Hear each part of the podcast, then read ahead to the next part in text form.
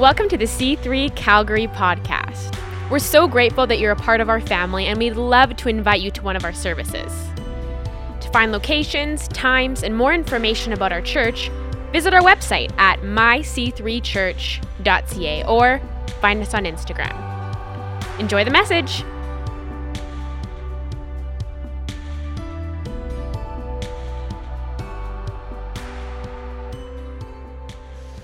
What an honor. Well, we we love we love this this area. Honestly, the we were up in Banff on Thursday, and uh, at Bow Falls on Elbow Falls on uh, Friday.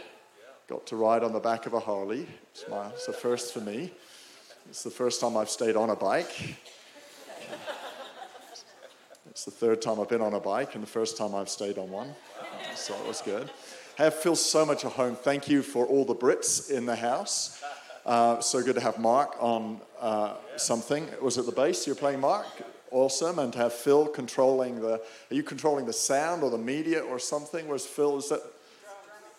Drums. He was on drums. Oh, he was on drums. It's, it's an nearly entirely British band. That's cool. Rolling Stones. And Phoenix, I hear you've been connecting with Jake, our son. My gosh, on Instagram, isn't it amazing? The world is so small nowadays. Feel like we're already at home. Now, I want to I want to uh, talk to you today about the resilient church. Who knows? We have we need resilience now more than perhaps we've needed for a couple of decades. I don't want to. I don't want to exaggerate what we've been through the last two years. You know, it would be easy to go, "Oh, this has been the toughest season of history." It, it certainly hasn't been. Um, but for those of us who are as young as I am, uh, it's probably one of the toughest seasons in my living memory. And so it is definitely a time for resilience, both at a personal level, uh, at a national level, and also, of course, uh, as churches. And I, I feel so encouraged as I've been praying for you as a church about your future. And it's not my role to say what your future looks like, but uh, I will anyway. Uh, just, but I, I feel like you're only just beginning, and now you're 27 years old. Uh, and I, I, I, as I'm picturing your church, I'm seeing you going deeper than you've ever gone to before in the Word. Now that's saying something because your pastors are, are pastors of the Word. I, I, I love the way they meditate on the Word, declare the Word, they teach the Word, they live out the Word. Uh, but I, I sense that God is saying, as each one of us digs deeper into the word, you're going to send runners out, like, you know, like strawberry plants. You have strawberries, don't you? They, they, one plant will send out a runner, and another plant will appear, sends out a runner, another plant appear. And, and so I get a sense that you're going to bring a saturation to uh, the, this area, a saturation of the presence of God, the hope of eternity, the, uh, our vision statement in our church is hope on every street. It's our desire to see not just a believer, but a a C3 Imagine um, person living on every street of our region. Whether we'll see it in my lifetime or not, I don't know. But the idea that the, the hope of Christ could saturate our city just overwhelms my imagination.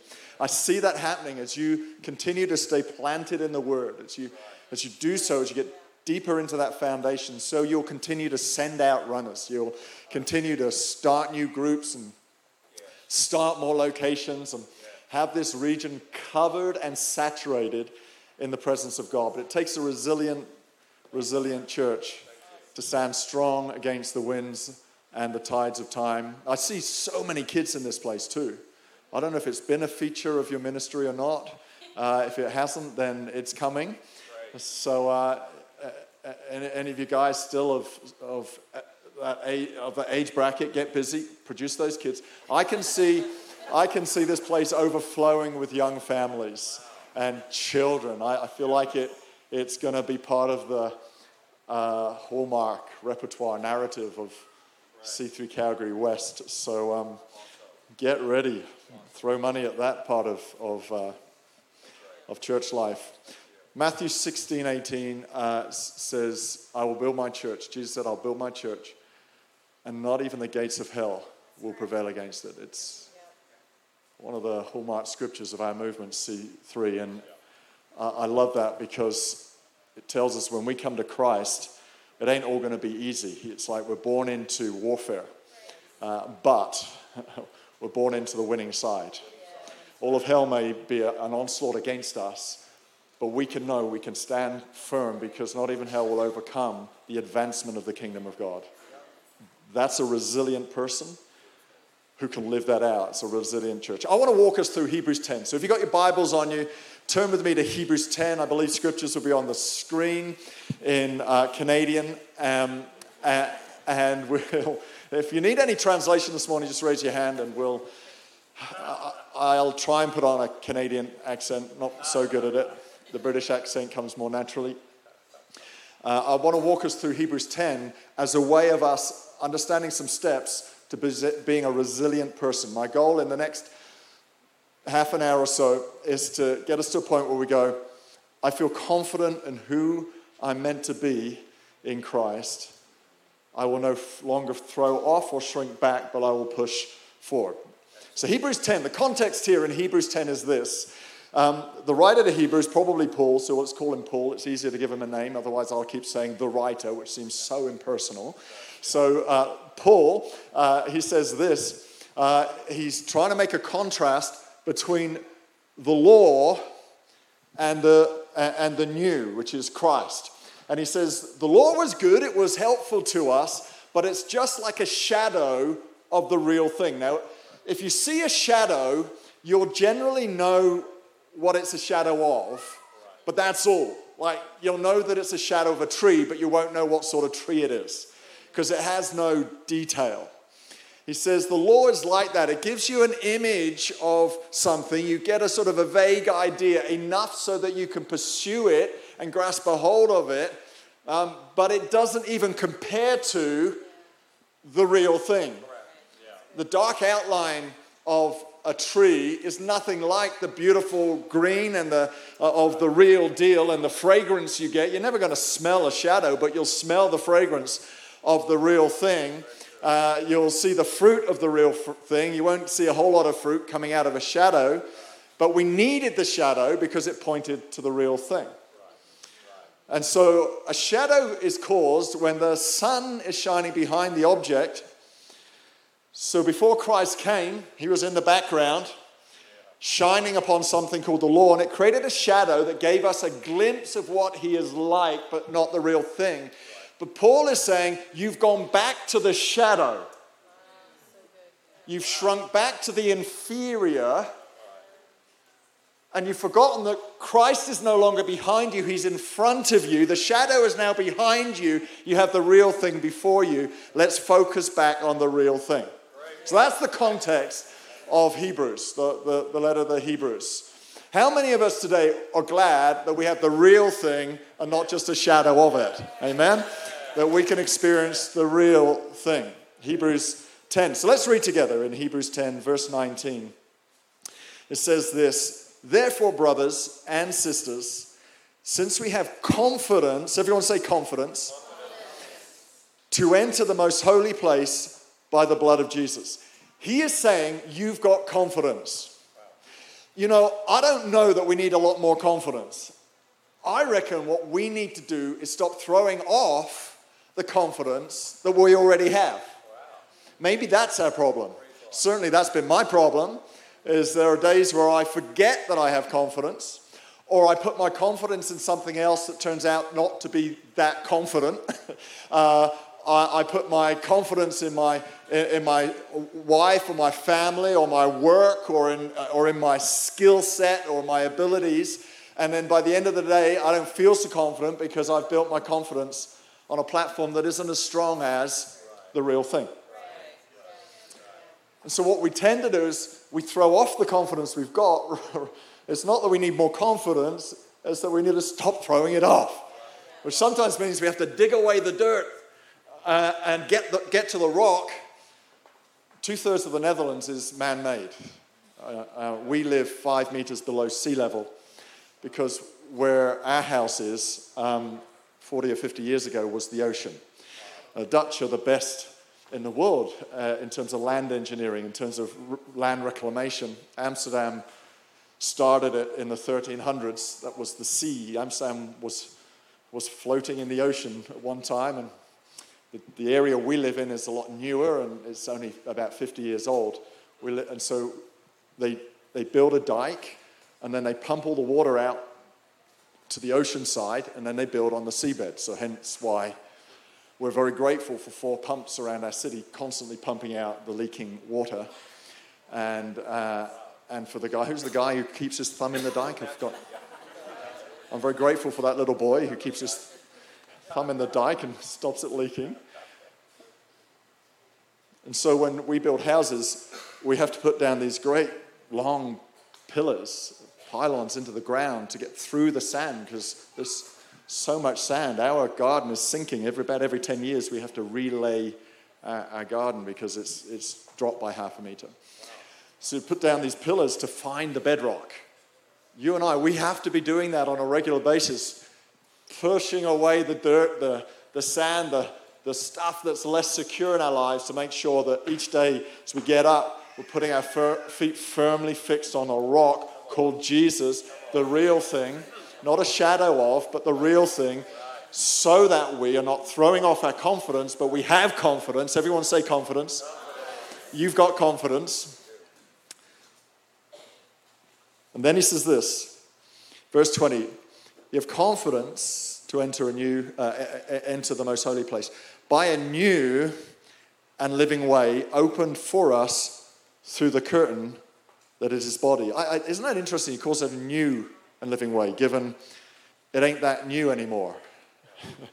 It's uh, 2000 years old and yet i'm so grateful that every day it is new to us. The ability to draw near to Him and, and, and know the works of Christ, know the person of who He is intimately. And, and so, really, it, it is new every day. It's, he's living, He's active, He's at work in our lives. It's, it's new. Uh, but we need to come, it says, uh, it says here that um, He's opened up a way through the curtain. You may know that when Jesus hung on that cross, one of the things that happened was that the curtain in the temple that divided us from that holy, intimate place with God. There was a curtain there that stopped us being able to come in, and that curtain was destroyed. Now, this is really important because it doesn't say that it doesn't say that he drew the curtain so that on a day when things aren't going so well, you could then draw it back again and create this division between yourself and Jesus. It doesn't even say that they unhooked the curtain, folded it away neatly, put it in a nice place where moths would not destroy it, so it would stay fresh for you to be able to hang it back up whenever you like. No, it said it was destroyed, torn from top to bottom, never to be hung again. How often do we pull out that curtain and go, God, I, surely I'm not worthy. God, I've messed up. Surely, surely I have no basis on which to confidently come before you. And yet I am so grateful that Jesus says, I've destroyed that curtain. That curtain of that language you're using that is dividing your soul from the very life source that you need to stand in confidence, to be resilient, to resist the storms and keep on moving. And yes, we do not deserve it, but yes, there is mercy. Yes, Jesus says, I forgive. There is enough grace. Come on in. Anyone glad about that right now? If you're glad, thank you. Yes, verse 21. We are the resilient church, amen. Verse 21. And since we have a great priest over the house of God. Let us draw near to God with a sincere heart and with full assurance that faith brings, having our hearts sprinkled to cleanse us from a guilty conscience and having our bodies washed with pure water. He says, Let us draw near. Now, the people that Paul was writing to were under a lot of pressure. They were persecuted. This was a difficult season in their life. But the persecution alone was not their problem. Persecution is never the real problem because the resilient church grows in seasons of difficulty. It always has done through church history. The church has always done best under difficulty. It's just how it works. Put the pressure on, and it flourishes. Hence, why the church is so alive and so prominent and so active in places like China. Puts us to shame in the West. There are more Christians by percentage in China right now than there probably, I don't know if this is true, certainly there are more than there are by percentage in the, than in the Netherlands, probably more than in Canada. It's, uh, and yet they've had it pretty rough. Persecution has never done the church any harm. Their problem wasn't persecution. Paul is telling us the problem was they had stro- stopped drawing near. Now, this is, re- this is really important for us to grasp because it's really, really significant why he says draw near. And he doesn't just simply say pray, because you can pray and not draw near. You can read the Bible and not allow your heart to be drawn in. You can come to a service in one of the greatest churches in this city and, and not be drawing near and not let it touch you. You can turn up at your group, your connect group, and enjoy the food, but not draw near. And so the idea that we are to draw near is, is a really profound concept. Someone earlier in the service, it was Sarana, you probably mentioned it, I think used the word uh, uh, that we're transformational. And that is really important. We are transformational people. When you come to Christ, you're on a journey of ongoing transformation. I read that scripture earlier, Matthew 16, 18. It says, Peter had this amazing revelation on this rock I'll build my church. And yet, in the next, very next verse, when Jesus says, I've got to go to the cross, Peter says, Bad idea. Let's choose the better plan. And Jesus says, Get behind me, Satan. How do you go from an amazing revelation to the most stupid thing you could ever think of saying because it hadn't yet transformed him? Revelation alone is no good to us unless we let it transform us. We need to be people who are drawing near. He says, Draw near. Many years ago, I, uh, I took a water ski lesson. Um, how many of you never read instructions to anything?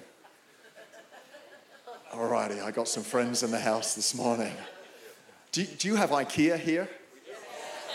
I love IKEA. They are so generous. They put so many spare pieces in their pack. Anytime I put an IKEA furniture together, I've got all these pieces left over. I don't know why they put them in there, but Lisby figures it's because I didn't read the instructions as I was putting it together. So I, I just don't read instructions. So I was having this lesson and I was not listening to the instructor. I was just watching these eight year olds, nine year olds, 10 year olds doing it and thinking, how, we, how hard can this be? Now, it was on a zip wire, it wasn't pulled by a boat, so around a lake, about one kilometer which is what? I, don't know what that is in miles. Oh, you do kilometers here? Yep. Uh, millimeters. Or kiles. Um, and so you, you, you get down, you get down like this on a platform, and then you wait for the tug. You wait for the, the wire to grip, and then you're off. And so I'm seeing all these kids uh, do this, and I'm thinking, this can't be very difficult. So I didn't hear a word that the instructor was saying. And so there it comes to my turn. I'm, I'm down here like this, and all is going well. We get the pull, and, and I'm off. And then I realize I had no idea how to get up. So now I've got my wife on the beach. Elizabeth's on the beach filming. This is incredibly embarrassing. Who hates social media on days like this? Uh, and, and, I'm down like this, uh, feeling a fool. I can't, I can't get up. But that wasn't the worst of it. If you're like this on a lake, your bum is bouncing off the water. Now, that isn't the worst of it because what happens when your bum is bouncing on the water, you're now getting this spray coming up into your face. And that is not the worst of it. If your mouth, if your face is full of water, you can't breathe. So, about 50 meters off the platform, I am desperate for a breath. So I have to let go. I let, I let go of the string, the, the handle, and I lie in the water going,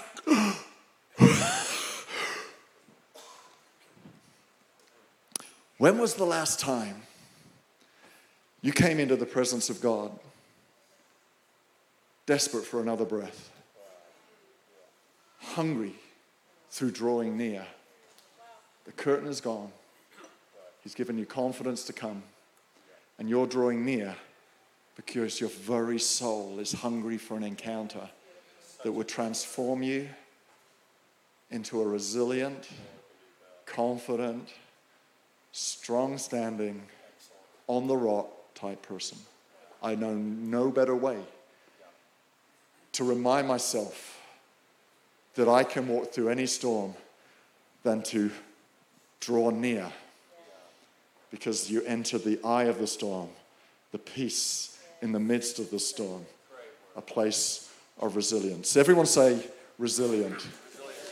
C3 Calgary West is a resilient church. Then he says this let us hold unswervingly to the hope we profess, for he who promised is faithful. Let us hold unswerving. That word unswerving is, uh, means or is a picture, picture of uh, something that is not um, leaning away from its, its true position. So, okay, the, something that is swerving would be the Leaning Tower of Pisa. That would be an example of what swerving is. Unswerving is the picture of a tower that is not moving. That's what that word is trying to give us a picture of. We've got four uh, they're called London plane trees in our garden. They're, they're, they're beautiful trees because you can sculpture them. You know, you, I don't know if you have them, you, or you'd have plane trees here of some sort. And so in the winter, when there are no leaves, the branches are all like less, uh, they look just as nice in the winter as they do in the summer. In the summer, the branches grow uh, like three, I don't know how far they grow because I have to cut them halfway through the summer once they hit about three, four meters in, in height, extraordinary growth in just weeks. Um, and then occasionally you get these strong winds that blow through the garden. And, uh, and the winds catch these branches, and the tree, you see the branches doing this. And the trunks aren't big, they're only like, like this. But that thing doesn't move, it just does this. But the trunk is steady. That's what he's talking about. He's saying, stay planted. Let your roots do the work they're meant to do. Hold unswervingly. Don't just stand on the rock, but be a rock. There are people in your world who need you to be a rock when the storms come. It's all very well you being on the rock, but their way of getting to know the rock is through you being a rock and them going, How are you so rock like? You shouldn't be like this. There's a storm blowing and you should be you should be half dead, but you're standing on your feet. What is that all about? That's then your opportunity to talk about the rock. And he said, but he says you're unswerving because what? Where is it? Let us hold unswervingly to the hope we profess. What are you professing? What are you confessing? What are you talking about? What is, what is the first thing that comes out of your mouth when, uh, when the storms come? It's really important that we learn to profess hope. Now, yes. hope is not talking about tomorrow being better than today. That's, that's what we all wish for, that's what we all want. That's not what hope is. Hope here is a certainty of our eternity with Christ. That's, that's, that's the New Testament definition of hope. The worldly version of hope, of course, is I hope that tomorrow is better than today. But what if tomorrow isn't better than today? Because that's how life goes, right? Some days are better than others, and tomorrow may not be better than today. Does that mean our hope is any less? No, it's not. Your hope is just as secure on those tough days as it is on those good days. What do we profess? We profess that my life is in Christ. I will walk this path in Him. I will be with Him for eternity. My hope is unwavering because my hope is in Christ. My hope is forever. There will be a day where I, no one will be able to wipe a smile off my face because there'll be no pain or suffering. This is the hope that we profess. To boil it down to simple terms, Jesus loves me, this I know, just simply because the Bible tells me so. Nowadays, we have a generation that find that that's not sophisticated enough, a theology. Well, good luck with your sophistication. I like to keep it real simple. Jesus loves me, and I know it because the Bible keeps telling me he does. Therefore, I have hope that what he says is real and true, and I will live with him in eternity forever. Let's, let's just keep it real simple so you can base your life on a firm foundation. Anybody with me? We're a resilient church. Okay, we're, we're coming into the closing uh, last stretch. Verse 24, he says this, and let us consider how we may spur one another on toward love and good deeds, not giving up meeting together. Uh, as some are in the habit of doing, but encouraging one another, and all the more as you see the day approaching. I love online church. Uh, everybody watching online, we love you. It's awesome. I'm not quoting this verse to try and manipulate you to come and be in person. I think it's better. I think it'd be amazing if next Sunday, if you are able to come, I think you will ex- you'll experience about 90% there at home. You'll experience 110% if you're here in person. But this verse is not primarily talking about we must carry on meeting together. It is that but it's talking about what happens when we meet together. He says, Don't stop encouraging one another, don't stop spurring one another on. It is a lot easier to do that when you're in person, when you're together. It rubs off on each other the faith and the encouragement, the ability to keep standing and be resilient. It just gets on you when you're around others who are faith filled, when you're around others. So, primarily, what Paul is trying to do here is give us a picture of what church is the body ministering to one another. You being released in your gift to serve in your, your God given uh, abilities, you fellowshipping with one another, encouraging one another, doing life with each other. That's what he's talking about. How many of you love the Marvel movies? Any Marvel fans? We have just recently decided to do them in, in, chronolo- in um, chronological order. Well, yes, you know, not the order they were released, but the order they were designed to be written in, uh, which helps a few things fit together. But my favorite is uh, uh, The Guardians of the Galaxy, just because I love the humor in, in there. The humor is amazing.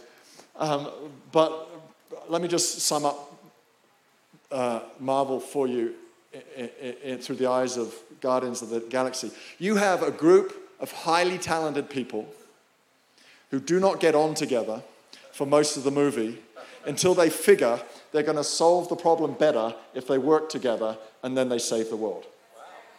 That's sort of Marvel for you, right? You have these superheroes who just think that they're superhuman ability is better than the next person's superhuman ability. And they spend two thirds of the movie fighting that out and working out is Captain America better than, you know, and so on and so on. And then eventually they go, hey, if we could just pull this together, work together, we're going to solve this problem and save the world. Sounds pretty much like.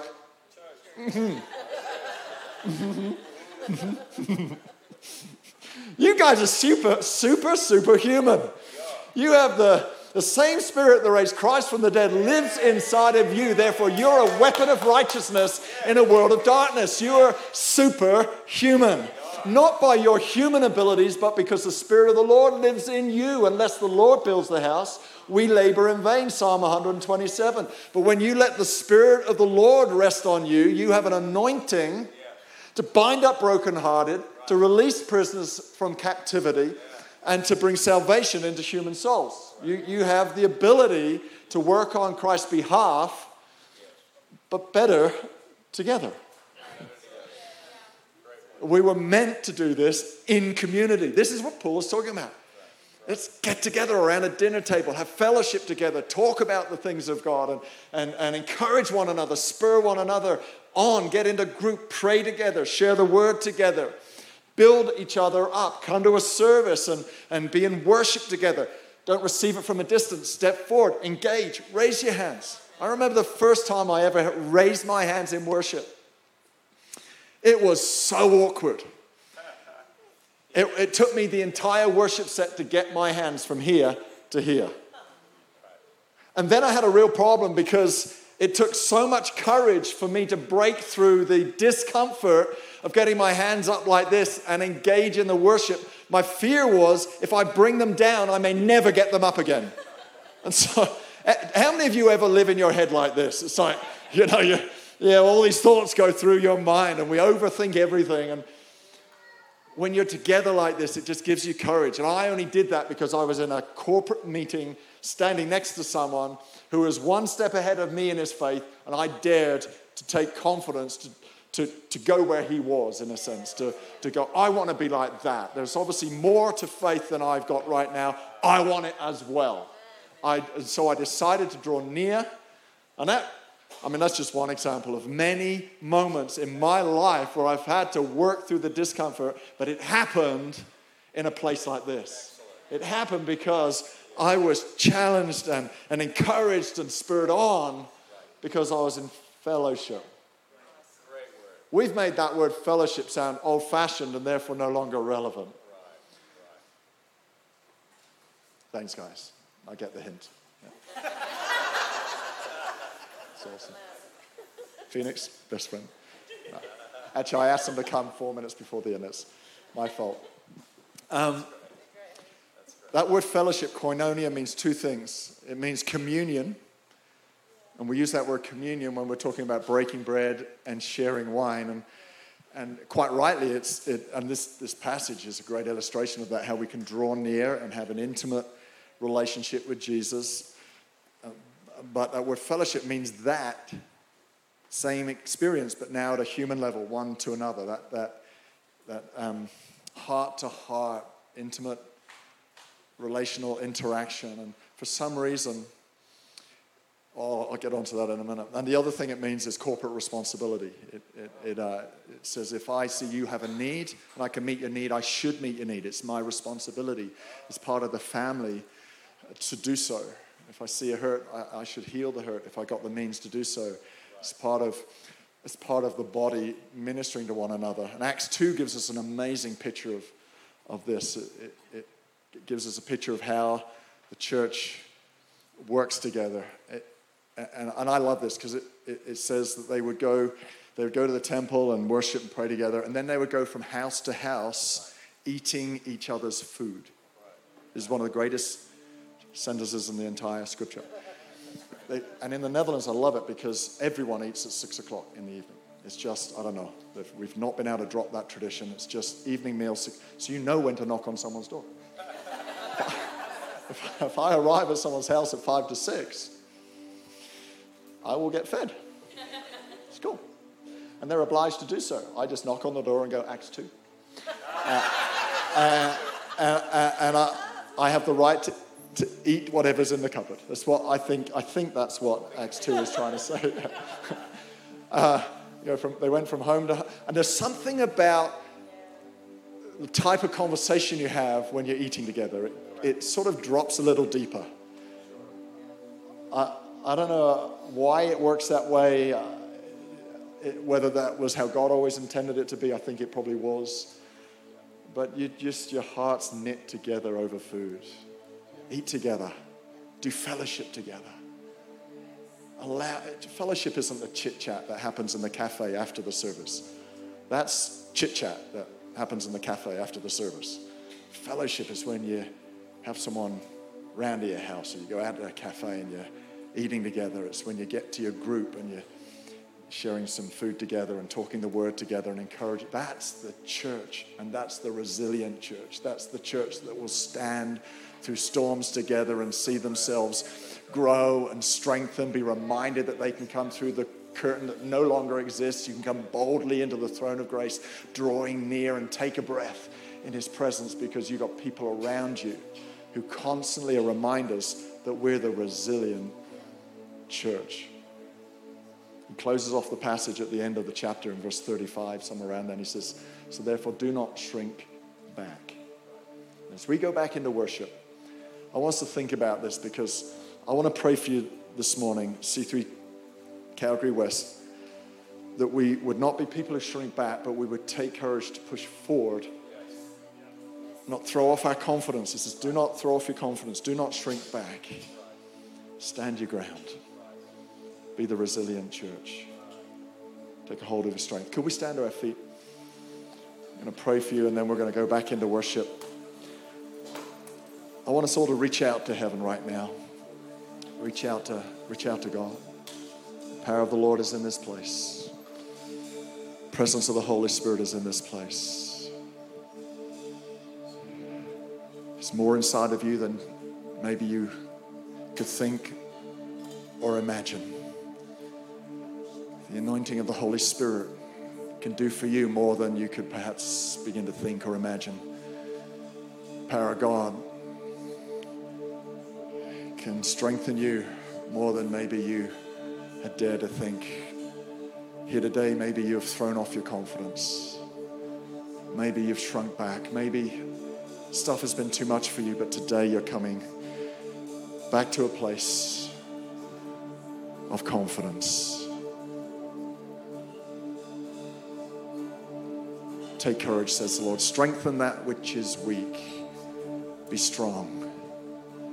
For Lord your God is with you. Lord, I pray for every person in this house, every person watching online. The power of the Holy Spirit flood our hearts as we draw near to you.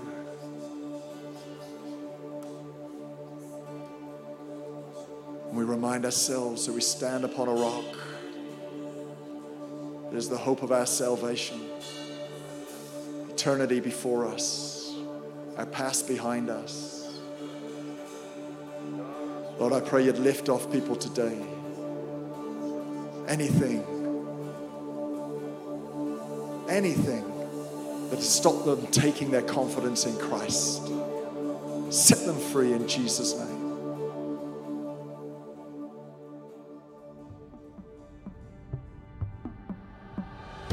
Thanks for listening. To hear more messages like this one, make sure to subscribe to our podcast and check out our C3 Calgary live stream on YouTube. If this message resonated with you and you'd like to give to our church, you can do so on our website at myc3church.ca. See you next week.